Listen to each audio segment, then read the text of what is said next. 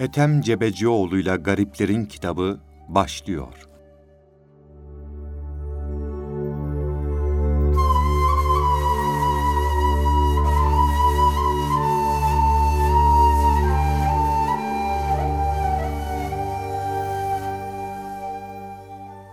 Euzu billahi mineşşeytanirracim. Bismillahirrahmanirrahim.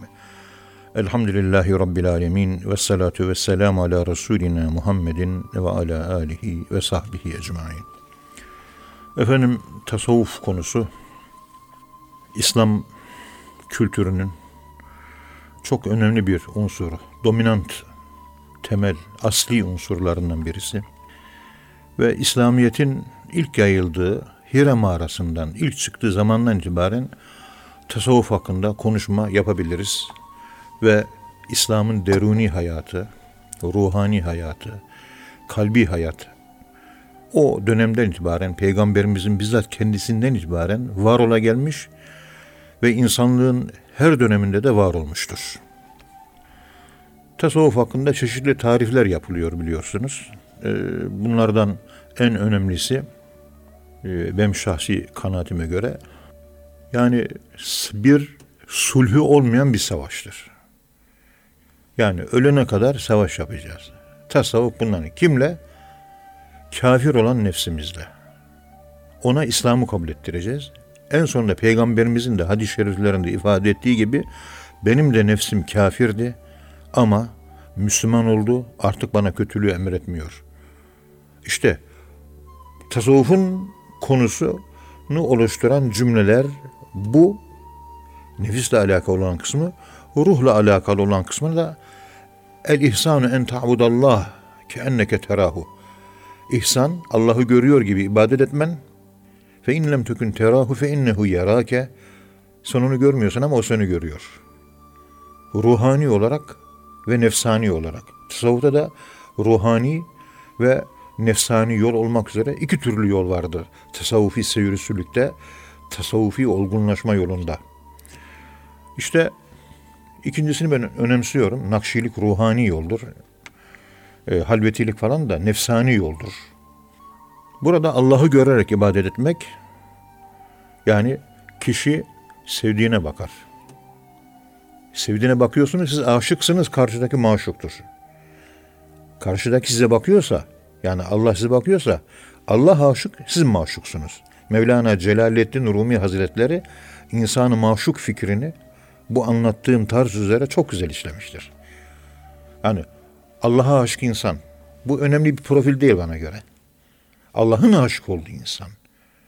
Kulun Allah'a aşık olması birinci aşama. En tabudallah ke enneke terahu. Sen onu görüyorsun. Sen ona bakıyorsun. Sen ona aşıksın. O maşuk. Ama fe inlem tekun terahu fe innehu yarake. Her ne kadar sen onu görmüyorsan da o seni görüyor. Görmek ve görülmek. Görülmek, görülen olmak. Görenden ziyade görülmek. Nihai hedef budur. İşte Peygamberimiz sallallahu aleyhi ve sellem Efendimizin bu hadis-i şerifinden hareketle biz tasavvufu nefsani ve ruhani olarak çeşitli tariflere e, sığdırmaya çalışırız, anlatırız. Ama temel çok konuşulacak epey bir ifade var. İşte oğlanlar dergahı Şeyhi İbrahim Efendi bin tane tarif yapmış. O kadar çok tarifi var. Bütün bunların üzerinde Osman Nuri Topbaşı Efendi'nin yapmış olduğu tasavvuf anlayışı ve kitaplarında sunmuş olduğu çok özel, komprime, herkese anlayabileceği tasavvuf tarifi şu şekildedir ve bu şekilde de olmalıdır. Kur'an-ı Kerim'i peygamberimizin yaşadığı gibi yaşamaya çalışmaktır. Tasavvuf bundan ibarettir. Yani Kur'an-ı Kerim'i ben Anglo-Sakson kültürle yetişmiş kirli kafa, kirli gönülle değil, tertemiz, peygamberi bir kalp, peygamberi bir düşünüş tarzı, peygamberimizin manevi hüviyetine bürünerek, o rengi alarak Kur'an-ı Kerim o şekilde yaşamaya tasavvuf denilir. Yani Kur'an-ı Kerim'i peygamberimiz gibi yaşamaktır kelimesi iddiadır. Büyük bir laftır. Peygamberimiz gibi ancak yaşamaya çalışabiliriz biz. Onun gibi yaşayamayız. Yaşamaktır. Böyle bir kurgu yapılması pek aklen uygun görülmüyor. Onun gibi yapmaya çalışıyoruz. Ne kadar muvaffak oluyoruz bilemiyorum ama gayretimiz o yönde. İlhan Armutçuoğlu hocamızın güzel bir ifadesi var. Ötem hocam dedi. Ben dedi günah işlemeden bir gün geçirebilirim dedi. Nasıl yaparsınız efendim dedim. Köşeme çekilirim. Akşama kadar Allah'a tefekkür ederim. Namaz kılarım. Kur'an-ı Kerim okurum. Uzlet hayatı yaşarım. Kendi köşemde olurum. Hiçbir günah işlemem. Hep güzel duygular, rahmani duygular, ümmeti Muhammed'e dua, e, Kur'an-ı Kerim okumak, Allah tefekkürü bunlarla meşgul olurum. Zor değil bu dedi. Ama sünnetlerin hepsini yaşamak çok zor dedi. Bir üzüm yerken sapından tutup da altından ikişer ikişer koparıp yemek, alttan yukarı doğru ikişer ikişer koparıp yemek. Sünnet bu. Farz namazını kılınca takkeni çıkartıp şöyle elini başını mesetmek. Böyle o kadar çok sünnetler var ki ilk defa duyduğumuz sünnetler çıkıp geliyor. Peygamberimiz dış elbisesini çıkarır, yarı toprağa koyardı. Birikmiş elektriği atardı. Ertesi gün o temiz elbiseyle giyer ve o şekilde hayatını devam ettirirdi. O da bir sünnet. Topraklama. Elbiseye silmiş elektriğin giderilmesi. Peygamberimiz duvara asmazdı, yere sererdi. Bizim elbiseler gardıroma koyuyoruz. Bir önceki gün elektriğini taşıyor. Giyip işe giderken yorgun hissediyoruz kendimizi. O kadar çok sünnet var ki. Bu son sünneti ben iki sene önce İrfan Öztürk Hoca'nın sofrasında İngiltere'den gelen bir misafir, umreci vardı. İrfan hocamız davet etmişti. Efendim bize şeyhimiz bunu emretti. 15-20 tane ölmüş sünnetler var. Onları diriltmeye çalışıyor. Bir tanesi de buydu. Mesela örnek veriyorum. Yani peygamberimizin sünnetini yaşamak. Yani peygamberimize tebeiyet onun rengini almak. Sıbgat Allah Allah'ın rengini almak. Allah olamazsınız. Peygamber olamazsınız. Ama rengini alabiliriz. Ve İslam'ı o şekilde yaşayabiliriz. Tasavvuf bundan ibarettir. Gücümüz ve kabiliyetlerimizin el verdiği oranında sahip olduğumuz potansiyellerin kinetize edilmesi, gerçekleştirilmesi, realize edilmesi, tahakkuk ettirilmesi oranında herkesin seviyesi ayrıdır. İnne ekremeküm indallahi etkakum Allah katında en şerefliniz hiç şüphesiz ki takvalı olanınızdır. Takvada ya eyyühellezine amenü tekullaha mesteta'tum Ey iman edinler gücünüzün yettiği kadar takvalı olun. Başka bir ayette de ya eyyühellezine amenü tekullaha hakka tukati Ey iman edenler takvayı gereği gibi tam hakkıyla yerine getirin. Müslümanların buna gücü yetmediği için hiç olmazsa gücünüz oranında takvalı olun diye gelmiştir. Yani tasavvufun böyle başladığı yerler ruhani, iç hayatımız, kalbi hayatımız hepimizde olan bir şey. Allah herkese kafir, mümin, donanımlı göndermiş hepimizi bu dünyaya. Ehli sünnet ve cemaat itikat mezheplerine göre bir şeriat gelmese, peygamber dahi yollamasa Allah'ı bilmekle görev, görevliyiz. Allah'ı tanımakla görevliyiz. Allah'ın varlığını bulduktan sonra amellerimiz de biraz salihse cennete gideriz. Peygamber hiç gelmediyse şayet. Çünkü Allah Allah'ı bulabilecek donanımlar Allah tarafından bize verilmiştir. İşte Allahü Teala bizi boşuna göndermedi. Teklik şuuru var hepimizde. Doğuştan gelmiş, fıtri. O tek olan da vahid olan, vahidur kahhar olan Allah'tır. Bunu bulabilen kimse ahirette cennete girecektir. Hiç peygamber görmese, hiç şeriat duymasa, hiçbir dinden, İslam'dan, Kur'an'dan haberi olmasa şayet. İşte her devirde Allah dostları gelmiş, Allah'a giden yolları tarif etmişler, insanlara faydalı olmuşlar ve kendi devirlerinde üzerlerine düşen vazifeleri yapmışlar. Onlardan bir tanesi de Nakşi yolunun büyüklerinden Şeyh Muhammed Esad Erbili Hazretleridir. Fakir e, bu konu üzerinde şöyle böyle bir e, 1980'li yılları hesaba katarsak 33-34 yıldır çalıştım. Şimdi yavaş yavaş bir kitap çıkardım. İkinci ciltini çıkartıyorum. Ne var ne yok. Kuru, yaş, zayıf, kuvvetli, iri, büyük, küçük. Bütün hayatıyla ilgili detayları toparlamaya çalışıyorum. Önemli bir kısmını gördüklerimden duyduklarım, bir kısmı kitaplardan naklen aldıklarım falan. Bu şekilde e, böyle bir birikim, 34 senenin birikimi ilk kitabı yayınladık ve Allah dostlarının 7. silsile kitabı 20. yüzyılda yaşamış evliyaların menakıbı Yedincisi Muhammed Erbil Hazretleri. Bu birinci kitap. ikinci kitapta inşallah e, bunun devamı o da yayınlanacak. Bu konuyu ben okulda fakir doçentim Vahit Göktaş Bey e bu Esad Erbil Hazretlerini master tezi olarak çalıştırdım. Ve onun master tezi üzerinden ve benim 34 senenin birikimi olarak topladığım hatıralardan sizlere nakletmeye çalışacağım. Ve e, bunu yaparken de konuşmalarımızın bir arasında böyle ilahi giriyoruz. O ilahiden sonra e, böyle onun hayatıyla ilgili anekdotlara geçeceğiz. Birinci bölümü sırf hayatı. İkinci bölümü de yani hep hayat, hep tarih bilgisi biraz sıkar. E, biraz yaz mevsimi, biraz kış mevsimi olsun. Dinleyenler zihnen ve ruhen rahatlasın diye mevsimleri dolaştırarak konuyu işlemek istiyorum Allah nasip ederse. Ve bir giriş konulması yapmak üzere master tezi olarak konuyu işlemiş ve kitap olarak da basmış olan Vahit Göktaş Bey'in sunumunu sizlere arz etmek istiyoruz. Kendisi evladım gibi sevdiğim bir talebem. 20 yıldır beraberiz elhamdülillah. Kendisi ahlaken mazbut. Ee, ilk bu programlara Esad Erbil Hazretleri ile başlayalım dedik. Daha sonra inşallah Allah lütfeder. Üç ciltlik Sami Efendi veya dört ciltlik Sami Efendi Hazretlerinin de hayatını bu şekilde yazacağım. Çünkü on yıl Anadolu'yu dolaştım Sami Efendi Hazretlerinin hayatını toplamak için. Çok büyük malzemeler var. İnşallah onlar da devreye girecek. Artık ileriki yıllarda Allah ömür verirse, Allah bize güç verirse bunları yapmaya gayret edeceğiz. Siz de sabırla dinlediğiniz için şimdi veya dinleyeceğiniz için veya dinlediğiniz için şimdiden teşekkürlerimi sunarım. Vahit Bey e, giriş e, konuşmanızı yapmak üzere e, sizi mikrofona davet ediyorum. Hocam, Buyurun. Hocam siz de bahsettiniz. Bu oğlanlar şehri, Şeyhi İbrahim Efendi e, tasavvufun tarifini yaparken manzum olarak işte bidayette tasavvuf sufi bican olmaya derler. Nihayette ise gönül tahtında sultan olmaya derler diyor.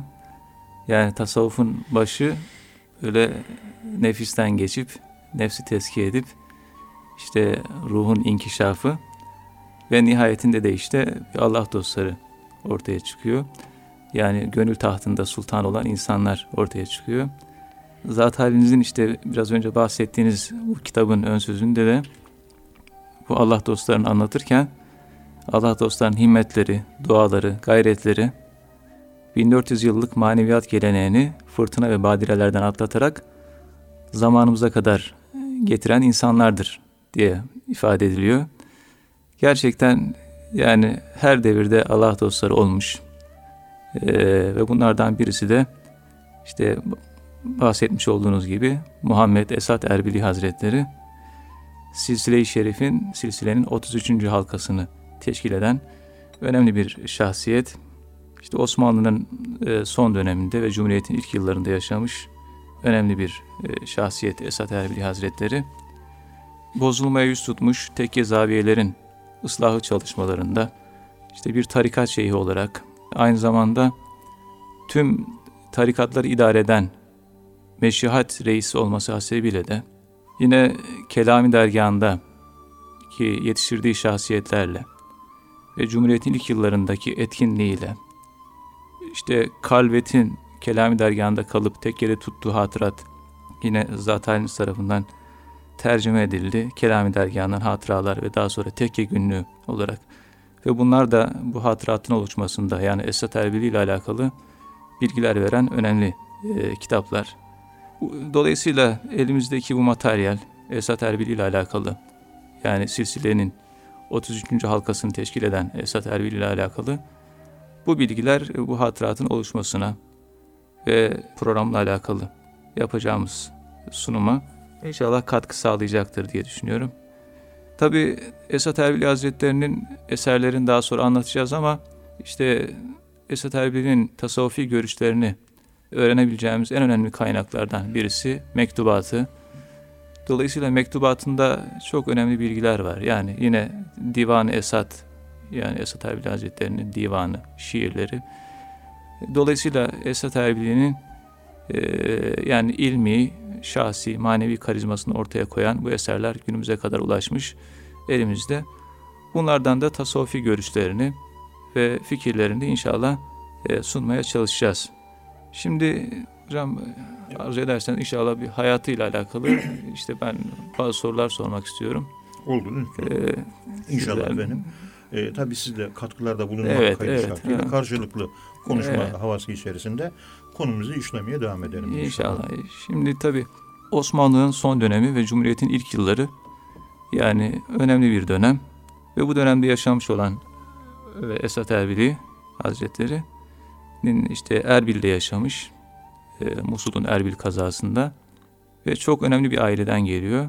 Evet. Hem anne tarafından hem de baba tarafından e, Seyyid Ali Nesep yani Seyit olan bir aileden e, geliyor. Nakşi silsilesine Evet. e, mensup bir aileden geliyor. Evet. Yani çocukluğundan başlarsak muhterem hocam e, inşallah bir çocukluğundan, gençliğinden e, bahsedebilir misiniz? Evet, teşekkür ederim e, Vahiciğim. Şimdi Esad Erbil Hazretleri Kuzey Irak e, coğrafya ve İslam kültürü havzasında gelişmiş zatı e, muhterem ve değerli bir bilim adamı ve önemli bir meşayih, meşayihten önemli bir biri, önemli, önemli bir insan. Bir e, insan-ı kamil ve silsilemizin de en önemli isimlerinden birisi.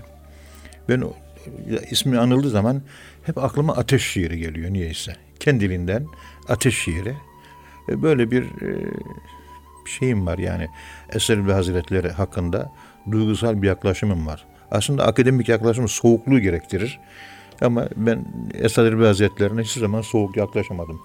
Yani objektif yaklaşamadım. Efendim Esad Erbil Hazretleri'nin soyu kendisi Musul'un Erbil kasabasında 1847 senesinde doğmuştur. Doğum tarihi 1847. Orada Mevlana Halid Bağdadi Hazretlerinin tekkesinde postnişin olan Şeyh Muhammed Said'in oğludur. Biliyorsunuz Mevlana Halid Bağdadi Hazretleri 450 halifesiyle Nakşibendiliği bütün bir İslam coğrafyasına hemen hemen yani yaklaşık olarak yaymaya muvaffak olmuş ve 1826'da vefat etmiş bir Allah dostu. Silsilenin Halidiye kolunun kurucusu. Vefat yaşı da 48. Yani 50'ye varmadan vefat etmiş. Ama bir deha. Çok büyük bir zat. İşte Şeyh Muhammed Said o silsileye mensup, o silsilenin bir ferdi bir şeyhtir. Yani Esad Erbili Hazretleri Nakşi dergahında doğmuştur. Doğuşu budur.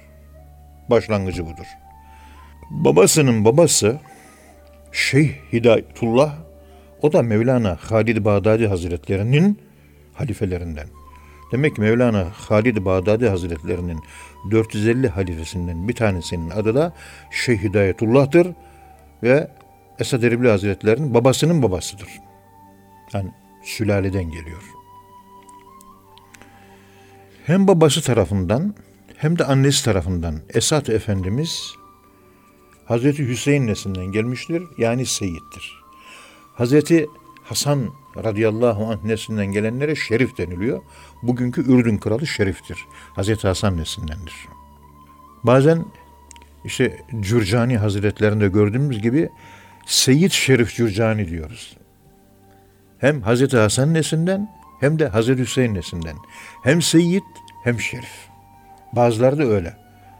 Yani Peygamberimiz neslinden, Hazreti Hüseyin neslinden, Hazreti Fatıma oğullarından mübarek bir nesle mensup değerli bir insan. Erbil'de Mevlana Halid-i Bağdadi Hazretlerinin inşa etmiş olduğu tekke yine Mevlana Halid Bağdadi Hazretleri tarafından Esat Erbili Hazretlerinin dedesine bırakılmıştır. Yapan yani doğduğu dergahtı, dergahı Mevlana Halid-i Bağdadi Hazretleri yaptırmış ve dedesi Şeyh Hidayetullah hediye edilmiştir. Buraya siz bakacaksınız demiştir. O aileye bırakılmıştır. Bu tekkenin varlığı hakkında bir Ali Kaşyetmez adında 15 sene önce vefat eden Ankara'da çok muhterem bir abimiz vardı. Bana böyle bir cübbe falan da dikmişti. Şalvar dikmişti. Evde gittiğimiz zaman biraz Osmanlı yaşamaya çalışırdık. Böyle havaya girmeye çalışırdık. Ali Kaşyetmez abi bir Erbil yolculuğu yapmış. Erbil yolculuğu sırasında da bu Esad Erbil Hazretlerinin dünyaya geldiği dergaha kadar gitmişler. Bulmuşlar. Hediyeler götürmüşler. Orada bir kurban kesmişler. Orada yemek yemişler, çay içmişler. O zamanlar Erbil'deki bu dergahı bize Ali Kaşyetmez abi anlatmıştı. Acaba son karışıklıklarda acaba durum nedir, durumu nasıl bilemiyoruz. Yani son durumu ne. Ama e, bundan bir 30 sene kadar önce Ali Kaşyetmez abimiz ki öleli de 15 sene oldu.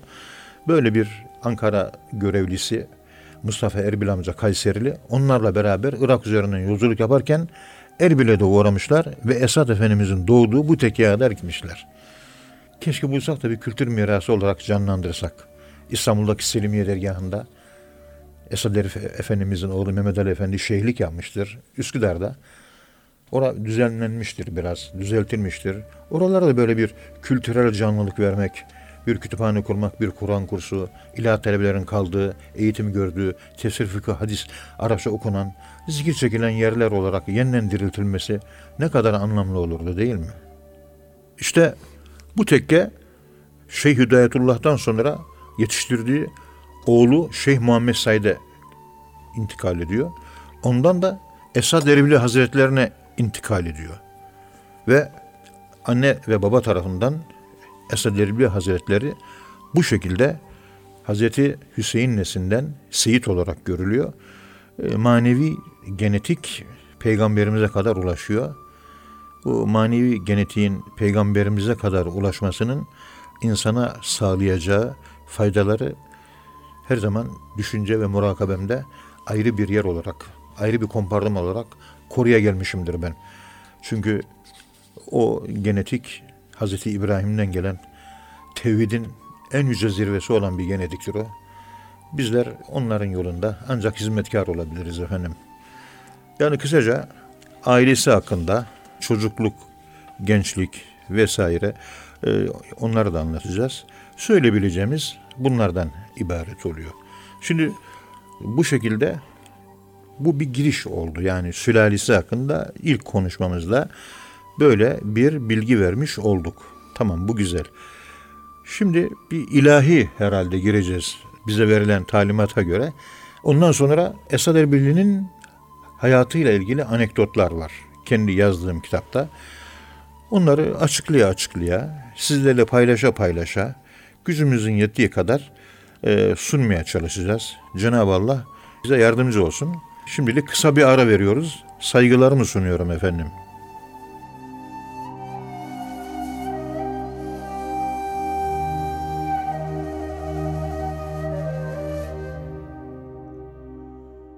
Gariplerin Kitabı programı kısa bir aranın ardından devam edecek.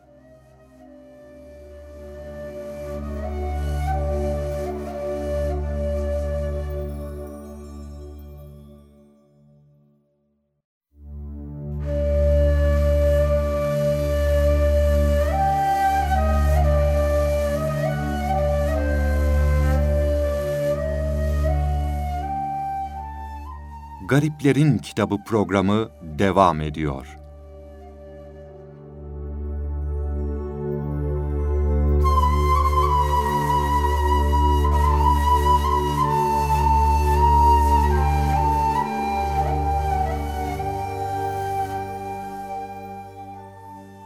Hocam e, bu bölümde dilerseniz bu Esat Erbili Hazretlerinin hatıralarından biraz bahsetmenizi istirham ediyoruz. İşte elimizdeki size ait olan kitap 20. yüzyıl Türkiye Evliya Menakıbı'nın Allah Dostları serisinin yedincisi Muhammed Esat Erbili. Bu Kalem Eğitim Kültürü Akademi Derneği tarafından e, yayınlanmış e, bir kitap. Şimdi muhterem hocam bu e, Esat Erbili Hazretleri ile alakalı uzun yıllardır çalışıyorsunuz. Esat Erbili Hazretleri'nin e, hatıratını toplama ve bunları yayınlama özellikle işte bu Derviş Dairi bu Kelam Dergahı'ndan hatıralar 1993 yılında basıldı ve daha sonra bu konu üzerine çalışmalarınız devam etti. İlk defa bu Kelam Dergahı'ndan hatıralar kitabına e, çalışmaya nasıl başladınız? Ondan bahsedebilir misiniz? Böyle 1975'li 76'lı yıllarda e, Mehmet Şevket Evgi Bey işte bir gazetesi vardı haftalık çıkardı. O zaman gençlik işte Necip Fazıl'ın yayınlarını, Mehmet Şevket Evgi Bey'in o gazetesini onları okur. Yani oralardan böyle beslenirdik. O zaman mahduttu neşriyat tabi. Onun yayınladığı mecmuada e, bir hafta baktım ki Esad Erbil Hazretleri Üsküdar'da faytondan inmiş. Yanında da oğlu Mehmet Ali Efendi var. O Mihrimah Sultan Camii'nin önünde hani bir çeşme var ya bir padişah çeşmesi tam önünde faytondan inmiş yürürken resim var. Öyle bir baka kaldım. O zaman da da yeni intisap etmiştim bu manevi yola. 1976. Orada işte bir Danimarkalı gönüllü sosyolog, psikolog Karlvet adında birisi 1925 senesinin Nisan aylarında gelmiş. Kelami dergahında Esad Erbili Hazretleri'nin yanında 15 gün misafir kalmış ama kaldığı her gün Şeyh Efendi ile ne konuştu? Aralarında ne geçti? Oradaki hatıraları ne? Bir günlük olarak tutmuş ve onu önce basmamış. Daha sonra 1931'li yıllarda vefat olayı, şehit edilmesi olayı vuku bulduktan sonra böyle muhterem bir insanın hatasız ve kusursuz yani bir insan-ı kamilin e, akıbetinin böyle olmasından çok mahcup oldum. Bu yapılmamalıydı diyerek bir vicdan borç olarak Almanca kitabı hatıra kitabını ilk defa Almanca basmış. Baktım ben Almanca bilmiyorum. Baktım yazının alt taraflarında 1952 senesinde de bu eser İngilizce tercüme edildi. Derviş Dairi. Bir dervişin hatıra defteri diye tercüme edebilecek bir ismi vardı. İşte nerede? Amerika'da falan oradaymış. Büyük Millet Meclisi kütüphanesi diye tabir edebileceğimiz Congress Library oradaymış kitap. O zamanlar imamlık yapıyordum tabii. Milli Gazete'de de siyasi makale mütercimliği falan öyle bir görevim de vardı. Tabii amatörce. Cemaatimden bir e, iş adamını dedim ki böyle bir kitap var. Kitabın künyesi de bu. Amerika Büyük Millet Meclisi kütüphanesinde mevcut. Bunu bana bir getirtir. Mikrofilm olarak Türkiye'ye getirdi. Ve o zaman benim maaşım 800 lira. Adamcağız da 200 lira para ödemiş. Benim maaşımın dörtte biri kadar. Evde de dört tane çocuk. Bir yandan da İlahi Fakültesi'nde talebeyiz. Parasını ödemek istedim ama hocam olmaz dedi. Yani bu benim hediyem olsun, benim de katkım olsun dedi. Mehmet Acıduman Bey. Yani şimdi yaş 80'e geçkin emekli. Yani değerli bir insan hakikaten. Öldüyse de Allah rahmet eylesin. Epey bir zamandan beri temasım da yok. Onu hemen tercüme ettim. 1993 senesinde yayınladık ve 10 bin nüsha yayınlandı. Daha sonra bir ara bir 5 bin nüsha daha yayınladık. Kelami Dergahı'ndan hatıralar diye. Ve en son işte Muhammed Bey Kaknüs yayınlarından 2009 senesinde yayınlandı.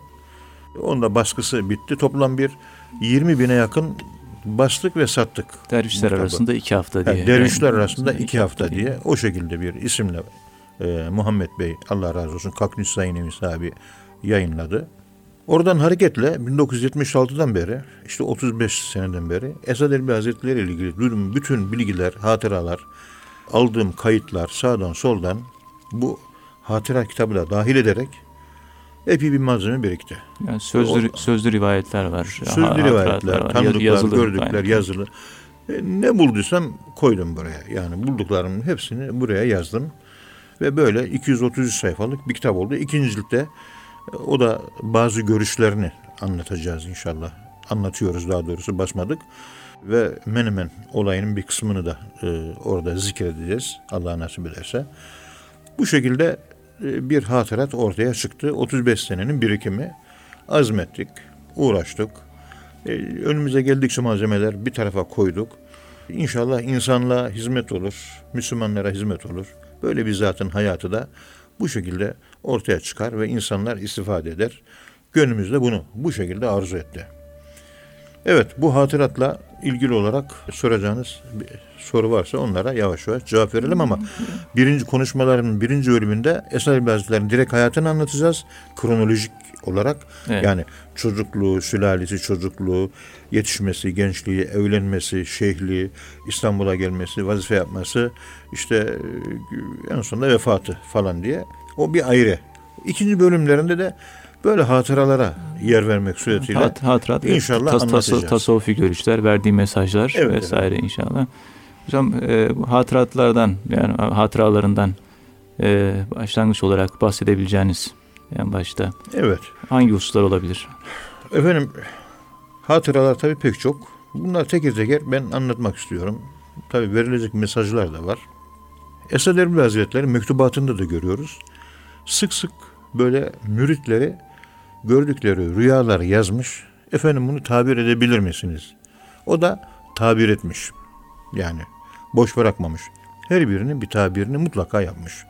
Kendisi çok güzel bir rüya tabircisi ve e, rüyaların kozmik dilinden anlayan, onu tefsir edebilen, tabir edebilen, yorumlayan, kafa ve gönül birlikteliğine sahip mübarek bir insan. İlk olarak böyle bir müridi mektup yazmış. Diyor ki efendim diyor, rüyada diyor ben diyor, meleklerle görüştüm diyor. Ve arşa kadar yükseldim diyor. Ve orada birinci kat, ikinci kat, üçüncü kat semada secde eden melekleri gördüm. İkinci kat semada rükü yapan melekleri gördüm. Üçüncü kat semada ayakta bulunan melekleri gördüm. Ve onların her biriyle buluştum. Ruhani olarak görüşme yaptım. Ve böyle bir cezbe hali yaşadım. Esed Erbil Hazretleri bu rüyayı yorumlarken diyor ki Evladım diyor, birinci, ikinci, üçüncü kat semada, secdede, rükuda ve ayakta bulunan meleklerle kurulan münasebetiniz ve ruhani görüşmeniz ve bilhassa arşa kadar vuku bulan yükselişle zuhur eden e, cezbe hali cidden tebrike şayan. Yukarı doğru yükseliş, uçma, e, cezbe halinin artması. Birinci kat sema, yeryüzü semasına en yakın sema. Birinci kat sema. En yakın sema. Orada melekler sürekli secde halinde. İkinci kat semada rükû halinde. Üçüncü kat semada ayakta duruyor. Yani göklerle yerin en yaklaştığı yer secde hali. Kulun Allah'a en yakın olduğu hal secde halidir diye hadis-i şeriflerde uzun uzun anlatılır. Ve bu meleklerin her birisi namazın bir rüknünü eda eder. Bizim kıldığımız namazdaki oturmak, eğilmek, yani rükû yapmak, secdede bulunmak, ayakta bulunmamız her kattaki meleklerin yapmış olduğu ibadet formlarıdır. Ve biz bir namaz kılmak suretiyle bir namazın içerisinde birinci, ikinci, üçüncü, dördüncü kat semadaki meleklerin formunu almış oluyoruz, şeklini almış oluyoruz. Yani meleklerle identifike oluyoruz. Aynıleşiyoruz. Onların rengini alıyoruz. İşte onların rengini aldığımız zaman namazda yükseliş yaşıyoruz. Onun için rükûnun hakkını vermek lazım. Secdenin hakkını vermek lazım. Kıyamın hakkını vermek lazım. Mesela Hallacı Mansur derdi ki bu gece Leyletur Rükû derdi. Onun yazmış olduğu bir kitap var. Yani insan namaz kılarak Evet. e, yani şeytan olmaktan kurtuluyor. Değil mi? Müşrik olmaktan, kafir olmaktan kurtuluyor. Dolayısıyla yani secde insanın Allah'a yaklaşması için bir vesile oluyor. Yani bir namaz işte biraz önce bahsetmiş olduğunuz işte meleklerin bu ibadet şekillerinin, ibadet formlarının tamamı namazda var. Evet. Dolayısıyla insan şeytanlaşmaktan kurtuluyor. Çünkü şeytan Evet. namaz özürlü. Evet. Ee, yani secde özürlü. Secde özürlü. Secde, secde Evet. özürlü Evet. e, yaratılmış. Evet. Yani insan şeytanlaşmamış oluyor e, namaz kılarak siz de bahsediyorsunuz yani. Namazda bir di- namazda direkt çıkış var. Yani vertikal. İbadetlerin diğer ibadetlerin hemen hemen hepsi yatay olarak bir tekamül e, sebep oluyor. Yatay. Yani horizontal diyoruz. Sıfat ve esma. Ama namazın kendisi zikirden ibaret olduğu için o vertikal dikey doğrudan Allah. Direkt zatla alakalı. Onun için yatay esma tefekküre götürür. E, dikey olanı da namaz gibi insanı gaybete götürür. Onun için namazda kendinden geçmek esastır. Kad eflehal mu'minun ellezine hum fi salatihim haşiun. İnananlar kurtuldu. Ama namaz kılarken kendinden geçerse, dikeyi yaşarsa, yani Allah'ın zatı düşünülemez. Ancak düşünmemeyi düşünmek meydana gelir. Bir boşluğa düşüyorsunuz, ona gaybet deniliyor. Gaybet haline ulaşmaktır namaz. İşte bu e, birinci kat semadaki meleklerin secdesi, ikinci kat semadaki meleklerin rükûu, üçüncü kat semadakilerin ayakta duruşu. Bunlar bizim namazımızda kıldığımız rekatların bizi meleklerin ibadet formlarıyla bir ortak paydada birleştiğimizi gösteren unsurlar olmuş oluyor. Dolayısıyla ilk defa namaz dünyada bütün peygamberlere gelmiştir. Bizim peygamberimize de gelmiştir. Bütün peygamberlerde namaz vardır.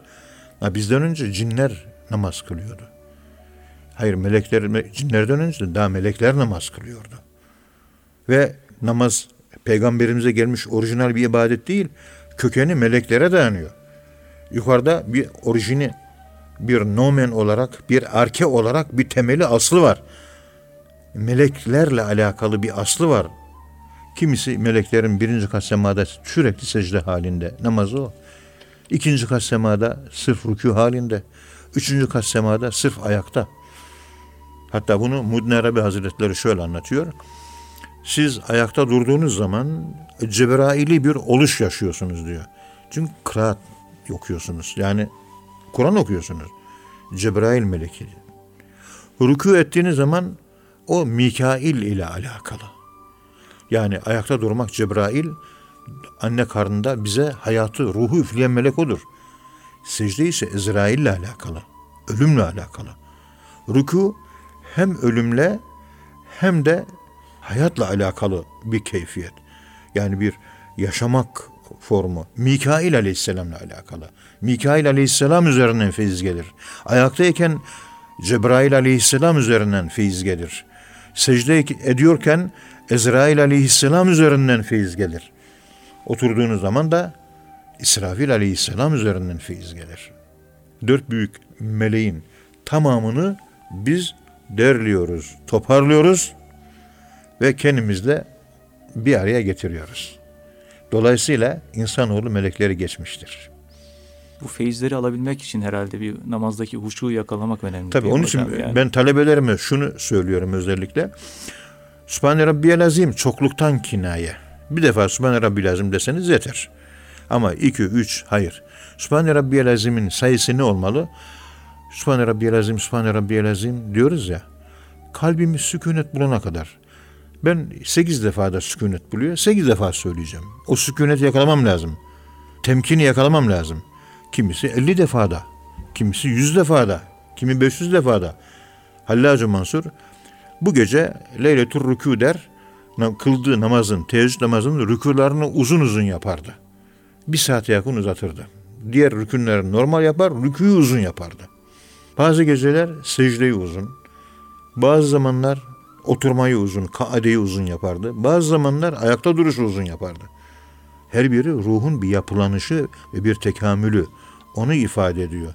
İşte bu mürit efendi bu şekilde rüyada meleklerle görüşmesi yani yüksek Allah'ın katına doğru bir çekilişi, yücelmeyi, bir feyzi, cezbe ifade ediyor. Bu bir cezbedir, çekiliştir. Allah'ın çekmesi. Ama bu cezbenin kıldığımız her namazda yaşanması lazım. Peygamberimiz bunu yaşıyordu ve karnından kaynamakta olan bir tencereden gelen zırtılar gibi sesler gelirdi diyor. Böyle kendisinden geçer böyle bir ses formu böyle fonetik olarak böyle bir peygamberimizin namaz kılış şekli vardı. Kendinden geçerdi. Hatta Hazreti Ayşe ve Peygamberimiz in hanımları, annelerimiz Ya Resulallah e, sizi görüyoruz namazda kendinizden geçiyorsunuz. Ya Resulallah biz de namaz kılıyor biz de kendimizden geçiyoruz. Bu nedir ya Resulallah? Peygamberimiz gülerek bu şekilde namaz kılmaya devam edin. Biz de geçiyoruz kendimizden ya Resulallah diyor. Siz kendinizden geçiyorsunuz. اَلَّذ۪ينَ هُمْ ف۪ي سَلَاتِهِمْ خَاشِعُونَ Namazın dış şekli sorgulanacak ahirette. Dış şekli uygun mu? Bir de namazın ruhu uygun mu? Namazın ruhunun uygunluğu da aynı şekilde oradan da sorgulanacağız. Namazın içerisinde İmam Rabbani dediği gibi neyi düşünüyorsan ona tapıyorsun diyor. Parayı düşünün paraya tapıyorsun diyor. Allah'ı düşüneceksin. Hocam müsaadenizle konuyla alakalı bu Esat Evet. Erbil Hazretleri de mektubatında şöyle diyor. Evet. Bu ibadetlerdeki huşuyla alakalı sizin de bahsettiğiniz gibi yani huşuyla edayı salat eden müminler azab-ı ahiretten kurtulurlar diyor. Yani ahiret azabından kurtulurlar. Efendimiz Aleyhisselatü Vesselam'ın dahi diyor huşu olmayan bir kimsenin namazı şayanı kabul olmaz diyor. Aynen. Kabule şahin olmaz. Namazın dış şekli ayrı bir kontrol edilecek. içi de ayrı bir kontrol edilecek. Kurtulursanız kat eflehal müminun inananlar fe- felah kelimesinin manası korktuğumuzdan kurtulmak, umduklarımıza nail olmak. Felah kelimesinin manası bu. Ezan okunurken hayyalel felah diyor. Onun için bağırıyoruz. Buyurun. Korktuklarınıza kurtulmaya, umduklarınıza nail olmaya. Buyurun namaza. Hayyalel felah. İşte kat eflehal müminü ellezine kat eflehal mümin ellehum fe salatihim haşiun. Kat eflaha. Felah bulacak. Ne? Namaz? Namaz değil. Namazın içinde huşu seni kurtaracak. Namaz kurtarmaz. Namazın içindeki senin Allah'la bütünleşmen seni kurtaracak. Bütünleşebiliyor musun? Yok. Neyle bütünleşiyorum? Parayla. Neyle? Efendim söyleyeyim. e, Fenerbahçe Galatasaray maçıyla. Neyle? Ödeyeceğim borçla. Neyle? Falanca bir moda çıkmış. Böyle bir timsah marka bir gömlek alsam mı? Kafan timsahla meşgul. Sen neyi düşünüyorsan ona tapıyorsun. Allah'ı düşünüyorsan Allah'a tapıyorsun. Hep şekli namaz kılıyoruz. Hep suri namaz kılıyoruz. Allah biçimden, şekilden öze hicret edebilmeyi nasip etsin. Ya, saflıkta melekleri geçer insanoğlu. Semalara aşar, arşa varır insanoğlu. Yeter ki kılsın namazı. Bismillahi. İşte rüyada bir kimsenin e, Eser İbni Hazretleri cezbe olarak bunu yorumlamış. Rüyada kendinizi uçuyor görmeniz sizin meleklik yanınızın geliştiğini gösterir. Uçmak meleklere ait bir keyfiyet. Kuş gibi böyle uçuyor görürsünüz kendinizi.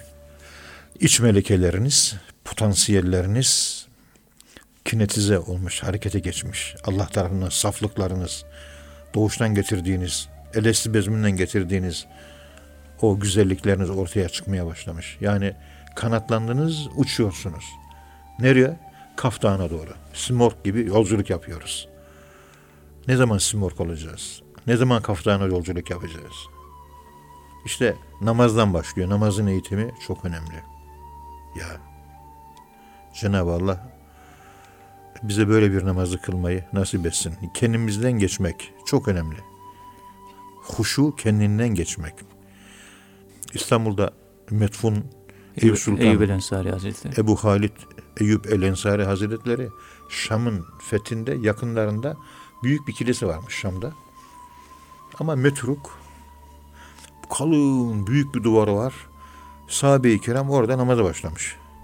Ama ki o duvar böyle sallanmaya başlamış. Duvar.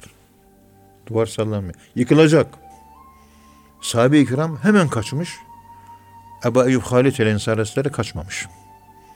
Orada durmuş. Sakin sakin kılmış. Bağırmışlar böyle Ebu Eyyub Halid el Ensari Hazretlerine.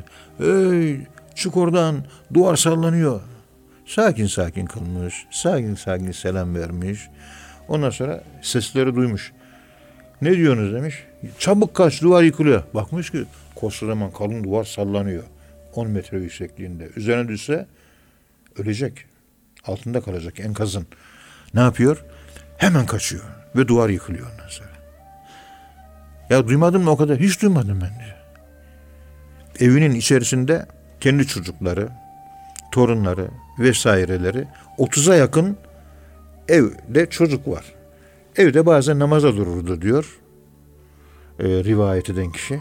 Ebu Ayyub Halit Ensari çocuklarına derdi ki 30'a yakın çocuk var evin içinde. Namaza duruyorum oynamaya başlayın. Biraz sert tiz bir insanmış. Çocuklar hep öyle otururmuş. Öyle pek hoplayıp zıplayamaz, hoplayıp zıplayamazlarmış. Ve namaza durar durmaz çocuklar oynamaya başlarmış. Üç saat namaz. Oynar, zıplar, bağırır, çağırır, döker.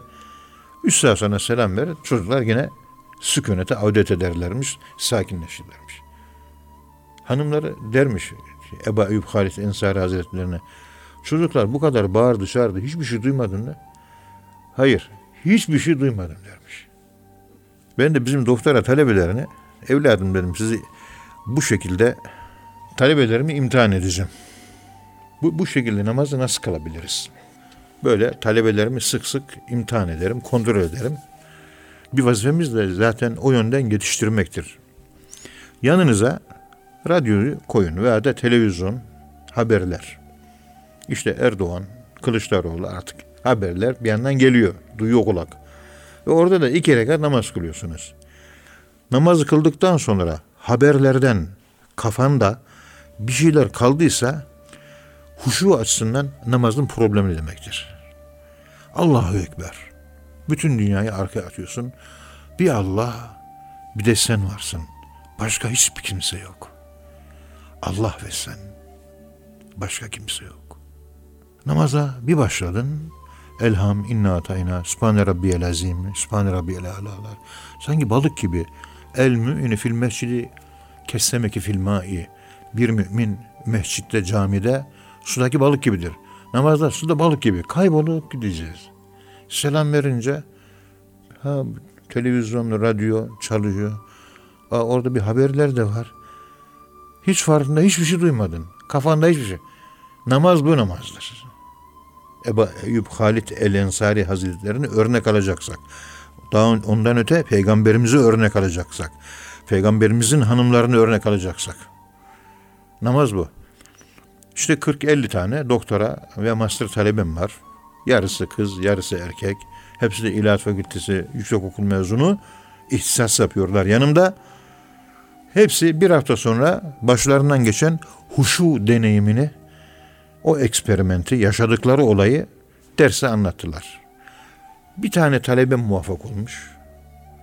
Hocam diyor, radyodan gelen, televizyondan gelen haberleri hiç takmadım. Namazda kayboldum gittim. Ama selam verdiğimde kulağımda bir Kılıçdaroğlu lafı kaldı diyor. O bir ses gelmiş kalmış diyor. Yani bir tane kalmış kelime. Ne kadar zorladıysa 50 talebede bir tane bile huşuyla namaz kılan bulamadım. Allah bize de nasip etsin. Biz de kılamıyoruz o namazı. Nasıl kılacağız bilmiyorum ki. Evet, muhterem dinleyicilerim, Erkam Radyo'nun muhterem dinleyicileri, bugünkü sohbetimiz burada bitti.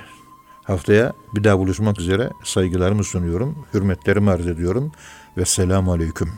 Temmel kelam, hassalel meram, aleykümselam, ila yevmil kıyam. Subhane rabbike rabbil izzeti amma yasifun ve selamun alel murselin velhamdülillahi rabbil alemin. Kıymetli Erkam Radyo dinleyenleri, bir sonraki programda buluşmak ümidiyle Allah'a emanet olunuz.